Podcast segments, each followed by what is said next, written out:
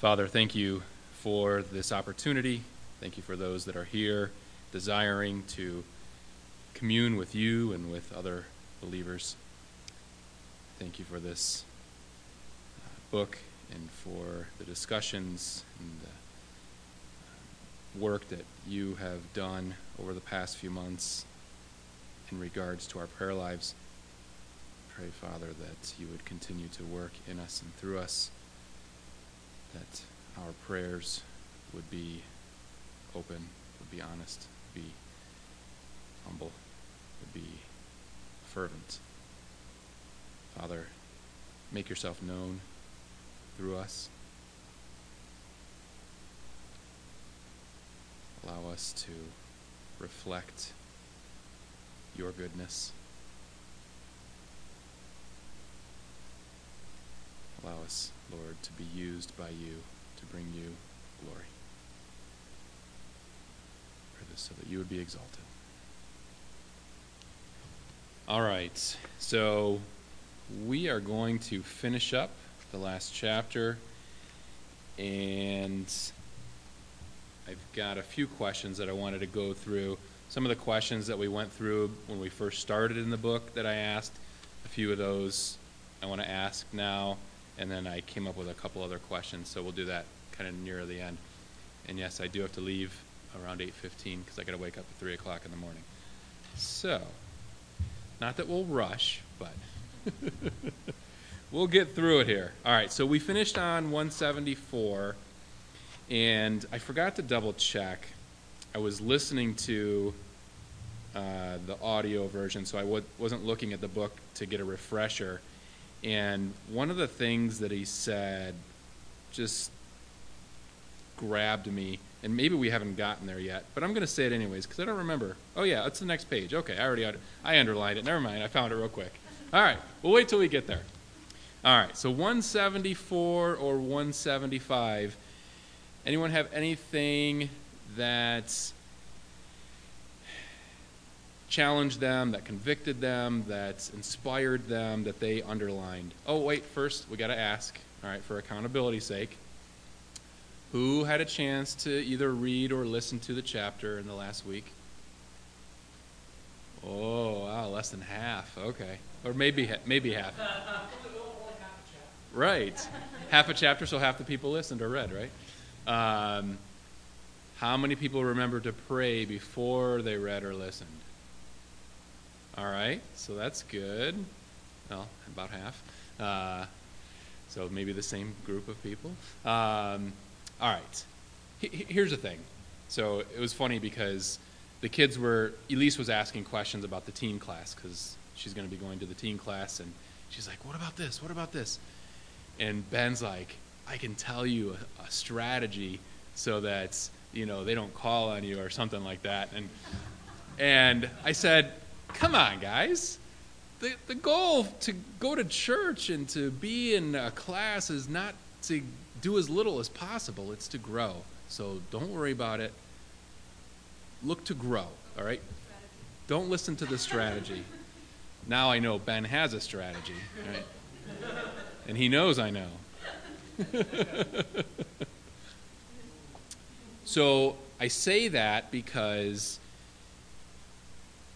we all come to either Sunday school or Wednesday night or even a Sunday morning with preconceived notions of number one, what to expect from others, but also what we anticipate needing to do. And I think we need to pray that God would expand our comfort zone so that we would not be always not always be looking to do as little as possible. I'm not saying that everybody does, but I think that's a disposition that we fall into.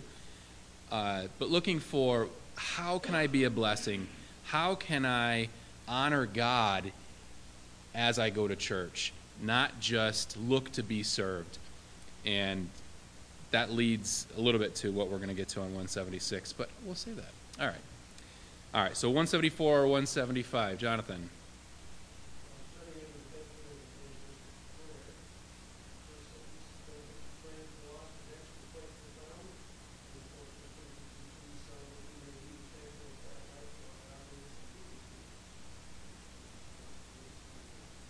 So consider that for a minute. If we are continually praying for the lost, are we more likely to have hostility towards them, or are we more likely to have uh, peace and interest?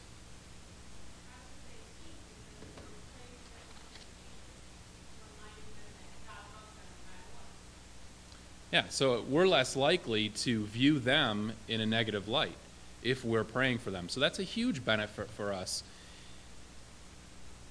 In many cases, fear directs us, fear drives us to do or not do things.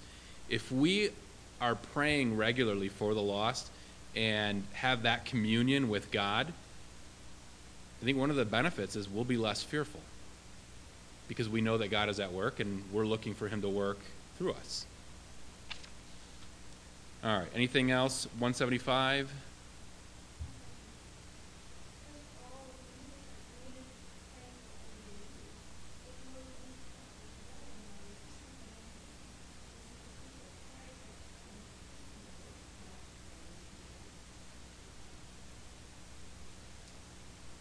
Right. Yeah, and that's a great set of verses. Uh, for sake of time, I won't read through them, but definitely a great uh, reminder that we need to be praying for our leaders, not not from the perspective of, all right, if they get saved, then my life will be easier. That should not be our motivation. Our motivation should be God may choose to work through them, so I'm going to pray for them. Yes, sir.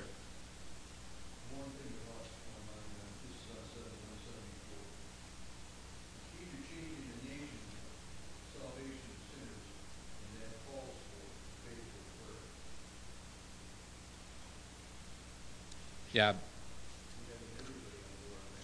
Well, and I mean, this chapter as a whole, I think should we should all hopefully have asked ourselves, are we praying for the lost regularly on our own? Are we praying for the lost regularly in with our families? Are we praying for the lost regularly as a church?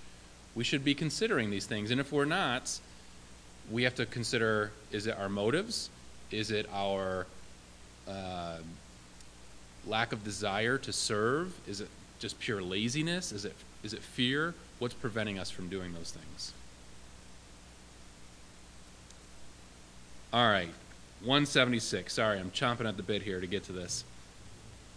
So at the bottom of that middle paragraph, he says Christians are to be known for their quiet demeanor, not for making disturbances Unbelievers should see us as quiet, loyal, diligent, virtuous people. Although we may hate evil, hate the evil, the can't read. Although we may hate the evil world system that is the enemy of God, we are not to see those in it as our personal enemies. They are captive of the real captives of the real enemy, the devil. They are not our enemies, they are our mission field. And if we just thought about it like that. Every day, as I'm going out and I'm interacting with others, no matter what they think, no matter what they look like, no matter where they're from, nothing, none of those things matter. God can work in and through anyone. They should, we should see them as our mission field. Every single person we don't know. We should try to consider number one, we should pray beforehand. Number two, when we see them, we should wonder are they a believer? If I get a chance to talk to them, let me see if I can find out. So at the um, conference that we went to last Friday and Saturday, the one of the breakout sessions was uh, humility in uh, evangelism, and I know we talked about this with a couple people, but I thought he made some really good points. When we have opportunities to have a conversation with people, we should seek to have a good conversation. Do you know what makes somebody a good conversationalist? They listen, but they also ask good questions. You have to ask good questions, questions that show you're interested. If we can do that, we can have good conversations. Yes? Yes, exactly. Now, when we have a good conversation, if time permitting, that gives us opportunities to bring God into the conversation. And when God is brought into the conversation, and sometimes they'll bring God into the conversation, then we have the opportunity to bring the gospel into the conversation. So if you just remember good conversation, God conversation, gospel conversation. So I thought that was really helpful. All right, 177. Yes, Jonathan, we have a lot to do tonight. Yes, but we're going to 177.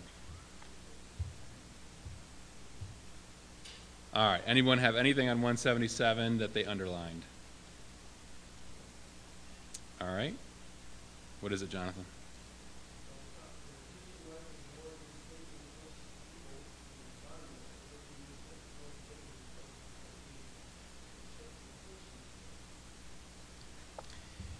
So we know that God can work despite us. Yes? However, should we be that jerk Christian? No. Are there jerk Christians? Yes. Have we at times been that jerk Christian? Yes. Yeah. And we need to recognize that and seek to not be that as, as much as we're able to prevent it. Right. Yeah, he can work despite us. The point is, if we have a, I think, again, on, on 176, if we view people as our mission field, we won't be as prickly. Because we'll know that we need to have a conversation so that we can share God with them in some way or be a light to them in some way. And and in some instances, we're not going to have the same opportunity to share the whole gospel. But we might be able to be a light in some way. And there are some instances where we might see somebody and anticipate that we'll never see them again in our lives, in, in our lives, their lives, but we're kind to them, and then somehow, some way, we meet them again, and people remember that. So we never know what God's going to use. But if we're, if we're thinking about it, if we're intentional, if we're praying about it beforehand, then we're going to see those as opportunities. So, for example, forgive me for harping on this. If you pray for me today, tomorrow, at any point for this little trip that I'm going on, don't pray for safety. Pray that I will have opportunities to share God, to share the gospel, and that if anything difficult happens, that I will respond in a way that honors Him. That's what I ask that you pray for. All right, 178. Oh, yes.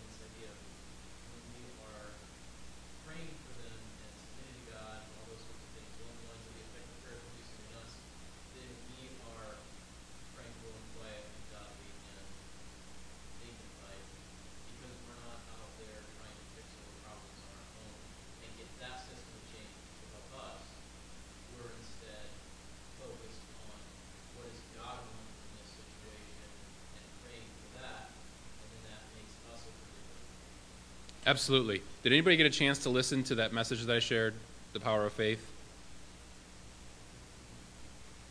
Huh? Okay. Yeah. Yeah. So he, he, he touches on that in that one of the ways that God uses or helps us to grow our faith, helps us to see the growth, and uses us is through our prayers. And we talked about this at the beginning. our prayers our prayers don't change who God is, but God uses our prayer our prayers to change who we are. And so, yes, as we pray and we are seeking God's face and we are seeking seeking His will, He begins to change us and make us more like Him, so that we have the right motives in why we're praying.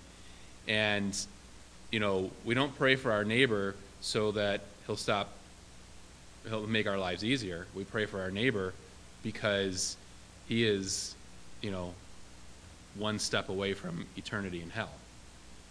And we don't know who God's going to save to save. So we should be praying for everyone that we have the opportunity to pray for. And we didn't really get into a lot of this, and this book doesn't go in depth in regards to how we should pray for the lost because this is where I believe the heart comes into play. God knows our heart, right? So, should we say the same thing every single time we pray for the lost, a lost person? God, please save Joe. Please save Dan. Please save Rob. Please save Mike. Please save whatever. If you're three, sure. If you're older than that, I would suggest there should be a little bit more thought, a little bit more intention, a little bit more uh, desire, especially if it's somebody that you know. So if I'm praying for my neighbor Dan, Father, give me opportunities to to be a blessing to him, and when I have conversations with him, to be able to bring up you and, and what you are doing in my life, and and uh, in the meantime, bring other things into his life so that he's thinking about eternity and he has questions. So when we if we when we know we're praying when we're praying for somebody that we know, we can be pretty specific as to how we pray for them.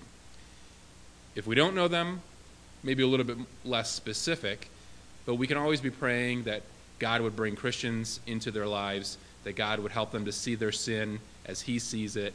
So there are things that we can pray as opposed to just God save them and, you know, something simplistic. Norma?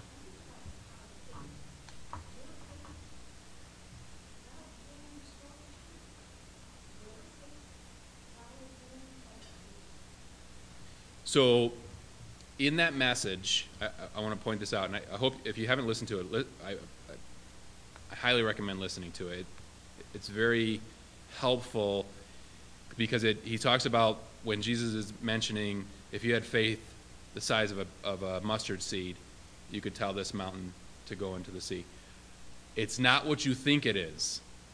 It's not what we've heard so many times. And it's because earlier in the chapter, he talked about a mustard seed. And if you understand that and he brings it back into it, then you can understand what he was actually saying. He's not saying if you have tiny faith, you can ask a mountain to move. That's not the point. So if you don't know what it is, listen to the message. I don't want to give it away because it's very helpful to understand. But he gets to the point that prayer is such a critical aspect of our faith. If we, the more faith we have, the more we're likely to pray. The less faith we have, the less likely we are to pray. So we should be convicted by how little we pray. No doubt, we all pray less than we could, and undoubtedly less than we should. All right. 178.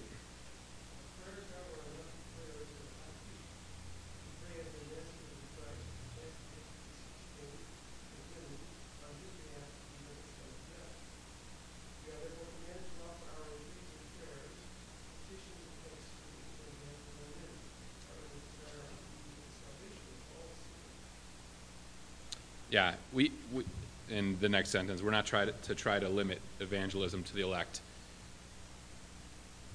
I've probably said this before. I know I've said it. I don't know if I said it in this setting, but I know I've said it before. I love what Charles Spurgeon said. If God put a yellow stripe on the back of the elect, I would walk around lifting up everybody's shirt to see if they had the stripe, right? We don't know who God has chosen. So we need to talk to everybody. We need to not presume somebody is not elect, and that was one of the things in the in the session. Uh, the guy that was leading it is a pastor, and he doesn't look like a typical pastor. And he was talking about the guy that trims his beard and how uh, this guy is pretty rough, and yet um, through conversations he had opportunities to talk about God. We don't know who God's going to save, so we need to not try to be God's decision maker in that and, and his uh, um, his jury as to who he could or would save. We need to look for every opportunity, no matter what they, no matter what preconceived notions we have. All right, 179. Dan, So Pastor.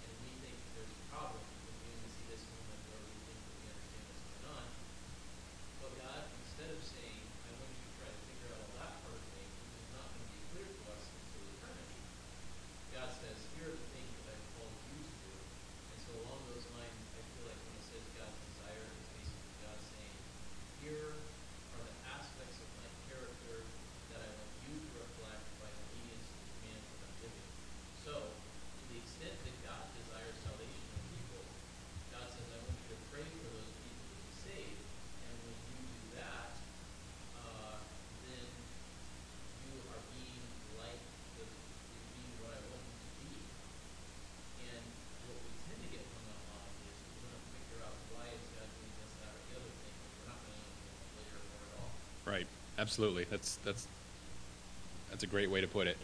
We focus we spend way too much time on the why. Why not? Why this? Why that? And what we need to remember is, you know, as we learned in Job, it's not why, it's who. Who is God and what has he called us to do? He called us to be like him. So, I think that's a great um, way to look at it. If God desires it, and He's telling us that He desires men to be saved, and we don't know who they're going to be, then that, and if that becomes our desire, then we are reflecting Him. And you know, I always think about Isaiah. God asked Isaiah to to preach, and He said, "Nobody's going to listen to you." How many want that task? Right? None of us want that task. We don't know who's going to listen. But let me ask you this. If you consider the, his audience at that point, maybe they didn't listen, but how many millions have heard since then? So we don't know how, how God's going to use us. He hasn't called us to save a certain number of people or to jump through a certain number of hoops. He's asked us to be faithful. How do we be faithful? We see how He is and we intentionally seek to reflect that. 179.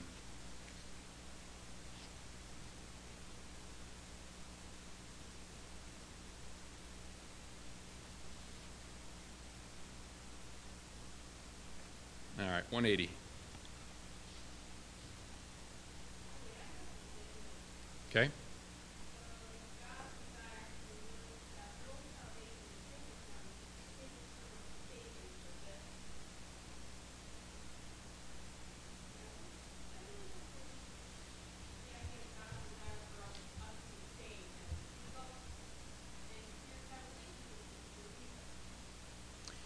Yeah, and, again, going back to what Pastor said, I think there is a little bit of confusion from our part because we think, well, God said He desires all to be saved, and He's God. So if He's God, then all the all that then that should happen, right? And I appreciate how he approached it because there are different arguments depending on what side of the issue you fall on. The, way that I reconcile it in my head is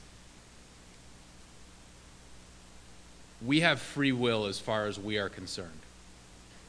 But God's in control. And can we fully comprehend that? No, because we are inside of time and space. We are finite. We can't fully comprehend that. But we see in Scripture constantly that God is sovereign, that He has all the power. There's not one, one rogue molecule, as Jim Berg says, in the universe. God is in control of every single molecule. So nothing happens out of His ultimate control. Can we fathom that? No, because Guess what? Nobody forced any of you to come here today. You chose. Right? And yet God knew before the beginning of time that we would choose. So, can we fully comprehend that? No. I think if we spent less time trying to, and, and I think this is what it really comes down to. We're trying to know the future. We are such control freaks we want to know everything that's going to happen to us and everybody around us. We need to stop playing that game because it gets us into trouble. We need to trust Him, we need to do what He says, and not try to figure out every little detail of what's going to happen. All right, 180 or 181.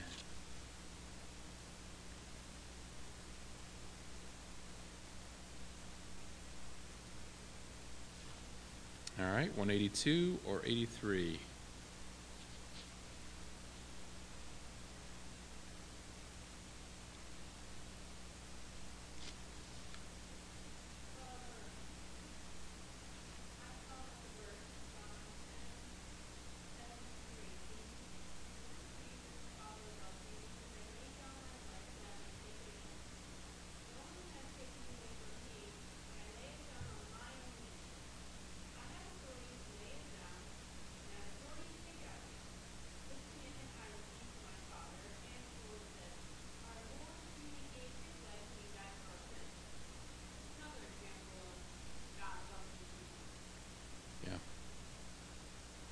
That should inspire us to, to follow him. All right, 184 or 185?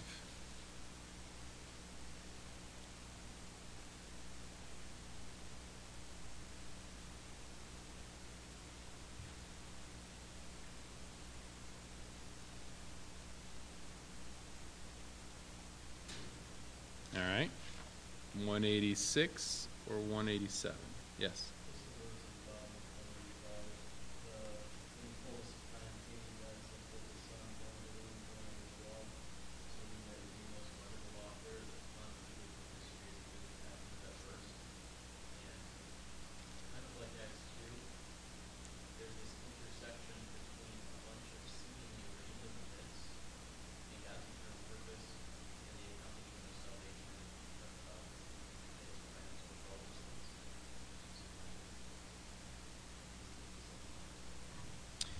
So, on that point,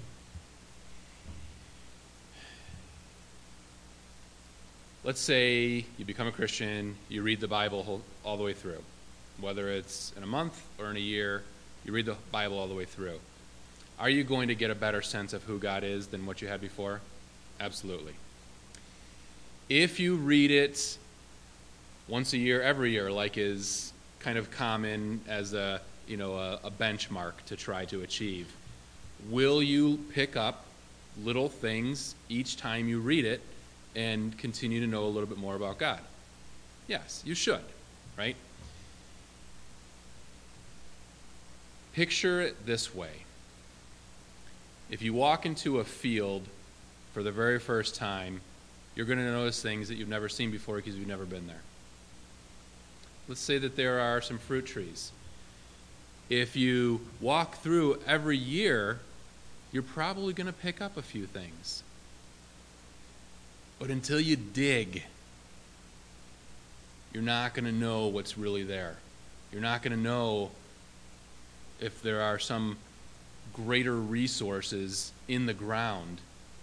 If you stay on the surface, you're, you're going to get something. Don't get me wrong. But we, got, we have to dig. God said he reveals himself to those who diligently seek him.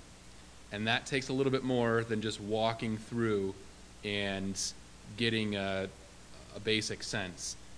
We have to dig. And if you're not digging, you don't see those things. You don't see how all these things are tying together.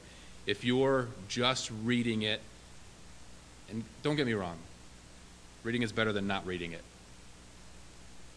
But reading it to check it off is not the same as saying, you know what, I'm going to study this book or this passage or this section so that I can truly understand it.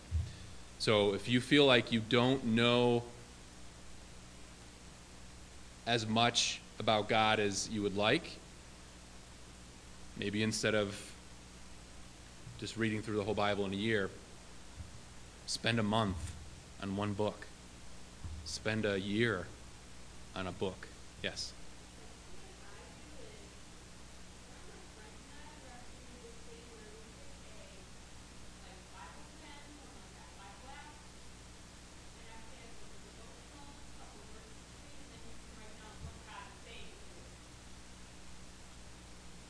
Yeah, I mean, we have to be intentional.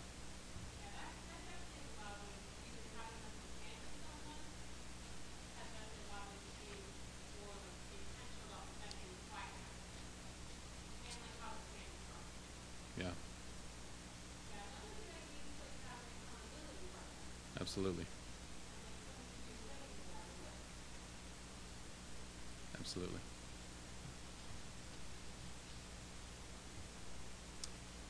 Karen, were you going to say something? Were you, were, you, were you raising your hand? Yeah. Oh. Oh, okay. All right.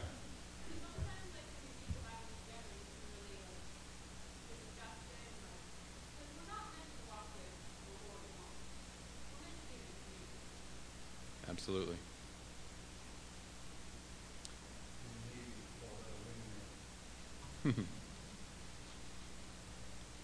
Jonathan. Oh, that's three pages back, dude. All right, finish it up.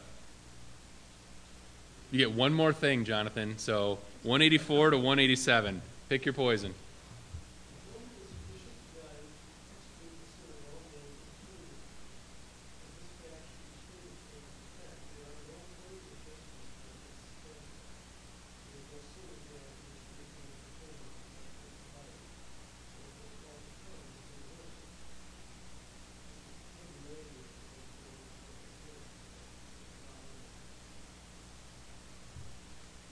Yeah, and, again, it a lot of I don't know about you guys. I didn't underline a ton over like the last five pages because it was reiterating a lot of what it had already said, and I had already underlined what it said before. So, uh, but yes, God chooses whom He chooses, and we are not the ones that determine who that is.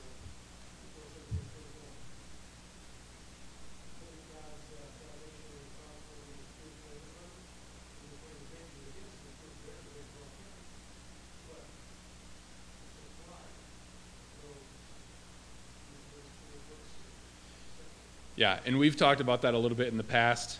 We won't get into it again this week. See our next study on the doctrines of grace. All right, so a couple questions I wanted to go through. Uh, a few of these were questions that we talked about that I asked at the very beginning when we started on this book, uh, and then I added a couple. So, first question, and anybody can answer this, but this is where I would appreciate crowd participation. What do you what do you view differently about prayer that you've maybe thought about from before we started till now?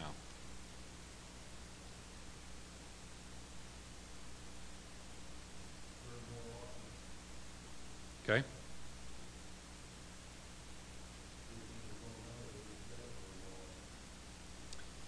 Well, and I think that's a human way to look at it.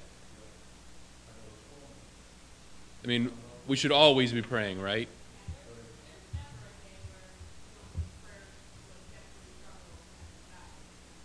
Absolutely.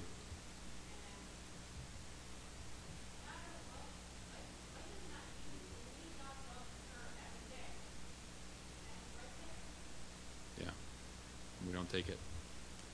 I've been thinking a lot about what I said a couple weeks ago, not because it was my thought, but just the conclusion that I came to from going through this. And that is that anything that we do that is not done in relationship to our prayers is wasted. And I'm not going to unpack that, but we should be praying about everything that we do. If we do, if we're doing anything, and we're if we're coming to church and going through all the motions and we're not praying, we're going through the motions. It's pointless. Any?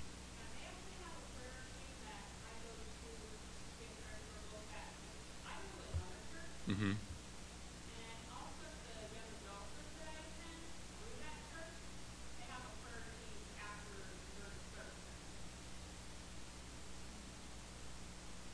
Good. Anyone else? Something that's uh, they view differently about prayer from when we started till now? Trent?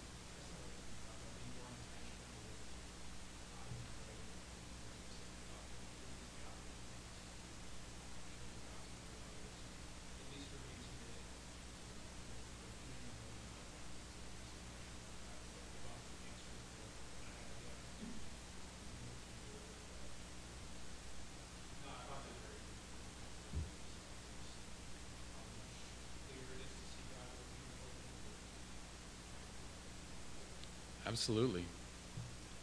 I don't remember who it was, but I know recently I was talking to somebody and was able to talk about God. Oh, that's right. I had a meeting the other day. And my job is, I'm very fortunate because I meet unbelievers almost every day. And sometimes it's just over the phone, but a lot of times it's in person. Uh, but I was brought up church, and uh, I said, "Oh yeah, I'm traveling, and I got to get some things ready before I go to church."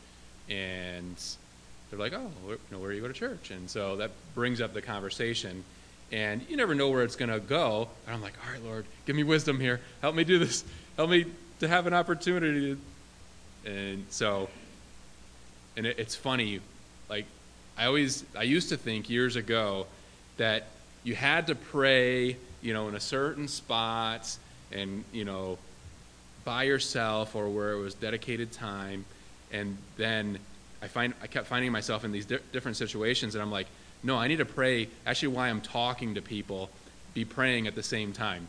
And, uh, yeah, it's quite exhilarating. Jonathan.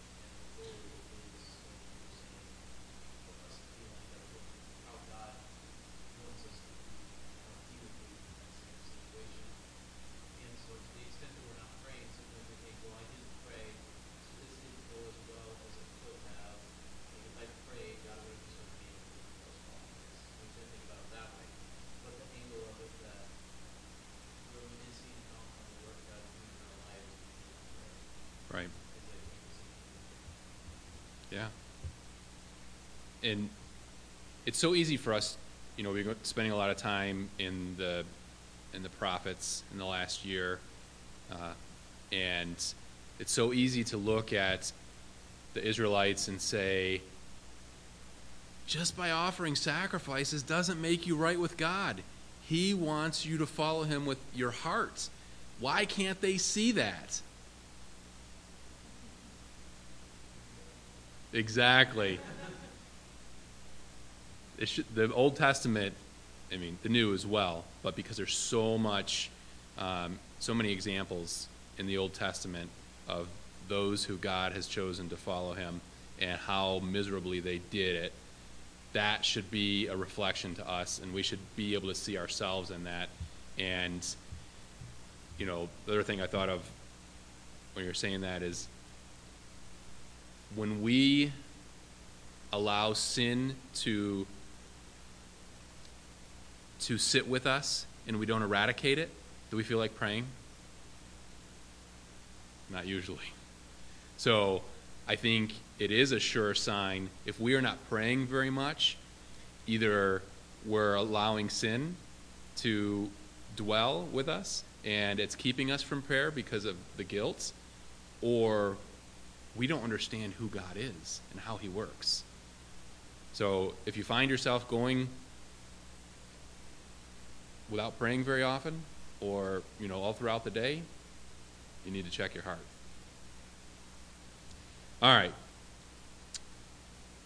Does anyone view God differently?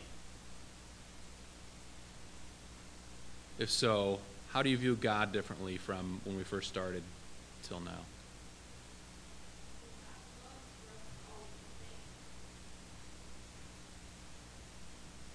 Yes, it is.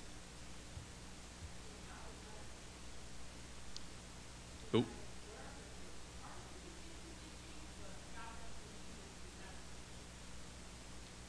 How we view him over time as we get to know him, though, will change.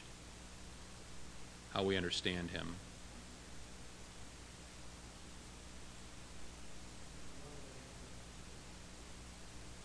Well, exactly.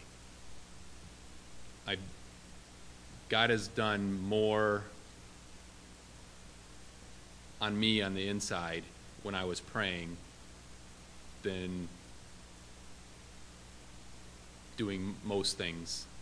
Um, I can think of more instances where he changed me and changed my understanding of him.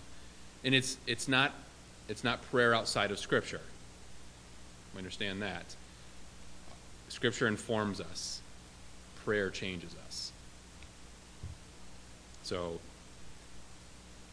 just so we're clear, you need to have both. Right? You can't just walk around praying all the time and never reading the Bible. yes?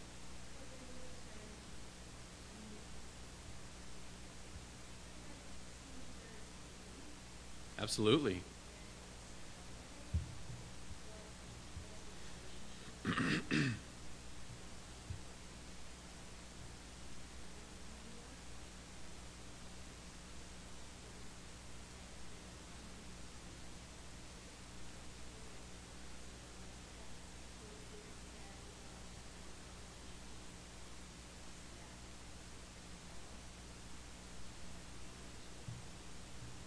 Right.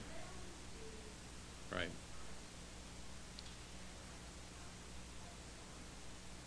Yeah.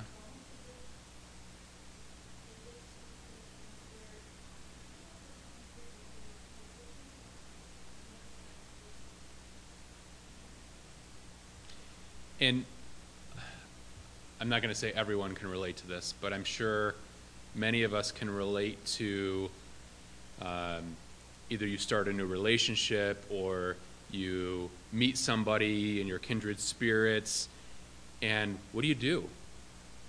You spend a lot of time talking to them, and you can't wait until you can talk to them some more.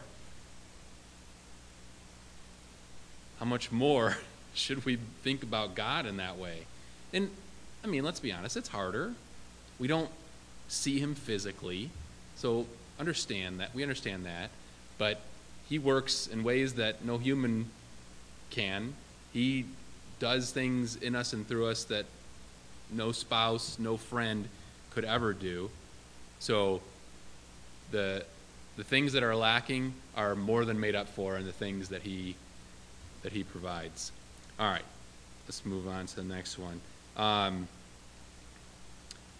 has anyone noticed a change in how they approach prayer, how they how they either prepare for prayer or how they pray? Um, because they they they see things different, you know. And I, I would think and I would hope that it's you have a better understanding of prayer after going through this book. If you've read the whole thing, if you've been here most of the time, then hopefully you have learned something about God and about prayer. Has anyone noticed a change in? Um, I know Bruce said he prays more.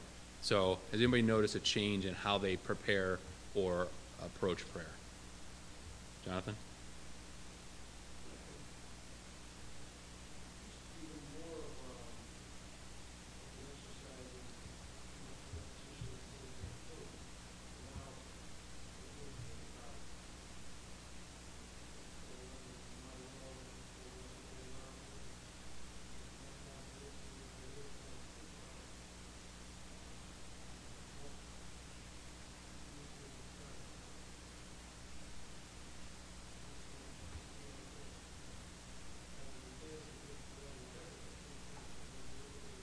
Less grocery list praying? That's good. All right, so I asked this question when we first started. Um, if I can get one person to give me their uh, evaluation, what is the purpose of prayer? Annie?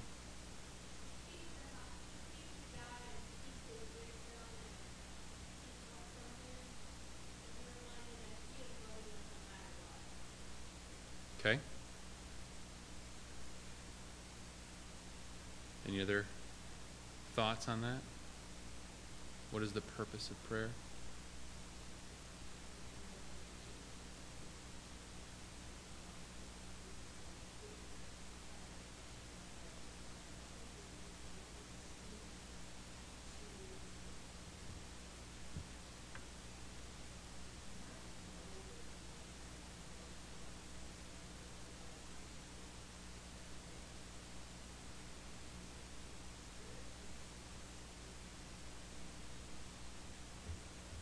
So think about for a minute, and maybe you haven't, maybe you have thought about it this way.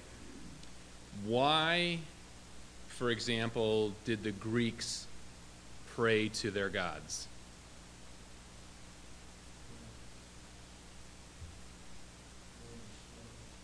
Okay. Jonathan?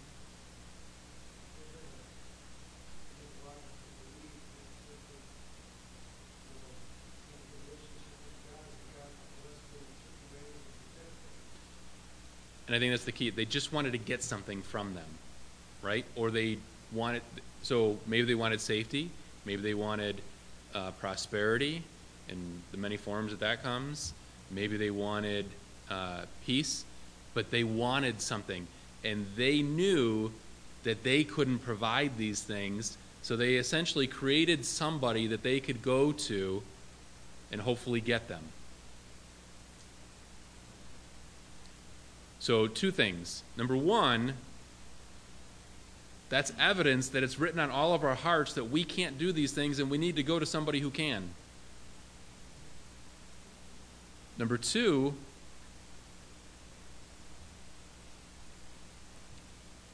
if we are going to somebody and making requests to them because th- we believe they can do something that we can't, that is an act of humility. Now, when done correctly, it's it's honoring, it's reverence, it's it's humility, it's it's uh, worship, it's all of those things. But as we go to Him, we are submitting to Him, which is what He's called us to do.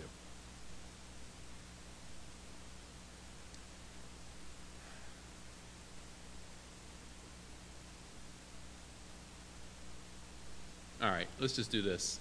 I got six minutes left, or seven. Any what? Any overall takeaways from this this time that we've spent in this book? Annie?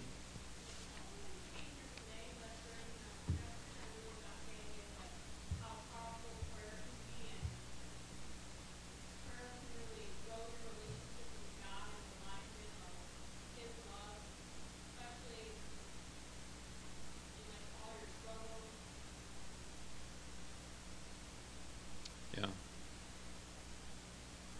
Prayer is it's it's our communion with him. Norma?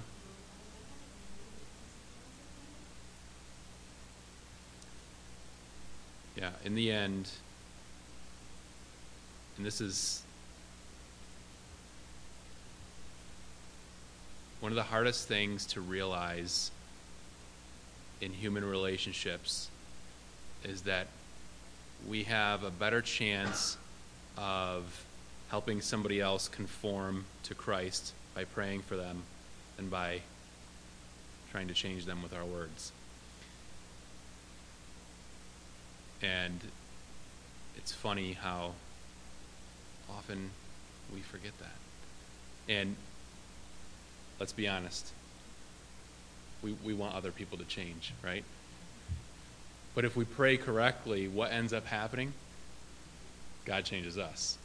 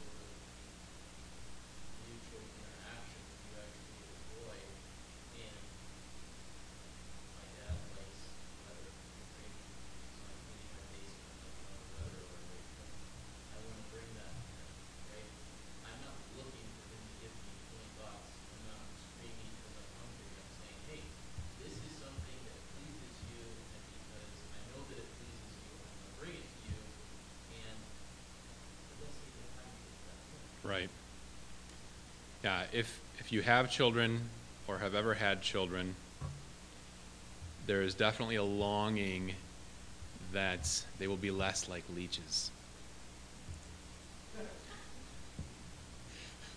Little bloodsuckers, I tell you. and I say that in the most loving way possible. Uh,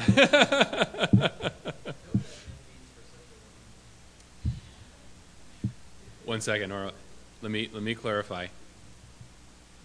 Be, because we are immature, and it does take time for us to grow. I'm using the children as a parallel to us with God. When we are going to God and only looking to get something from Him, we are like those little kids, those little bloodsuckers. And we need to,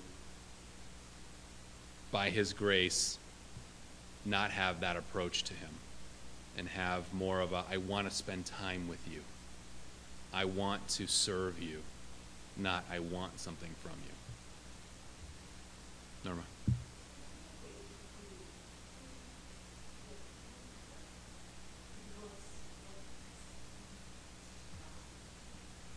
Yeah, I, I really enjoyed going through this, and I, I had the the pleasure of going through it with the teens and then going through it with you guys. So it was easy the second time. but very beneficial. All right, let's pray.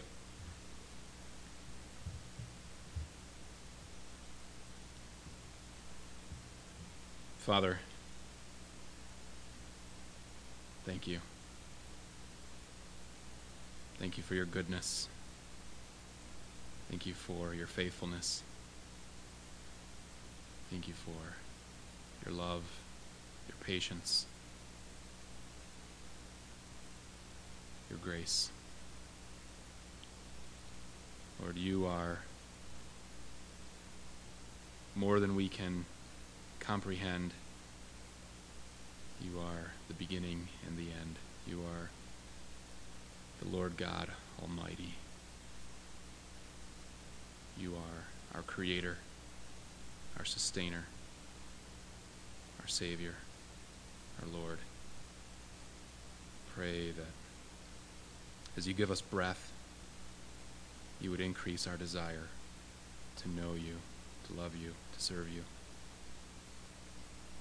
Pray that our communion with you would be sweet, whether on our own or in a group. Pray that we would be able to talk to you openly, honestly.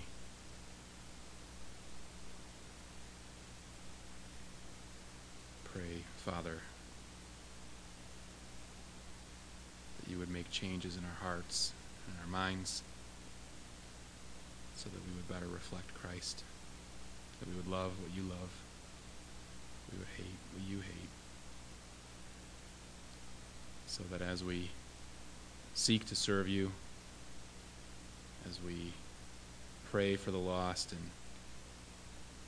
have opportunities to encounter them, that we would be prepared to be faithful to you, and that you would work in us and through us to save some.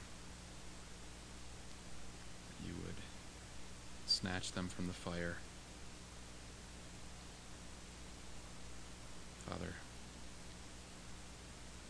by your grace, by your Spirit, please make us faithful us to build your kingdom and bring you great honor.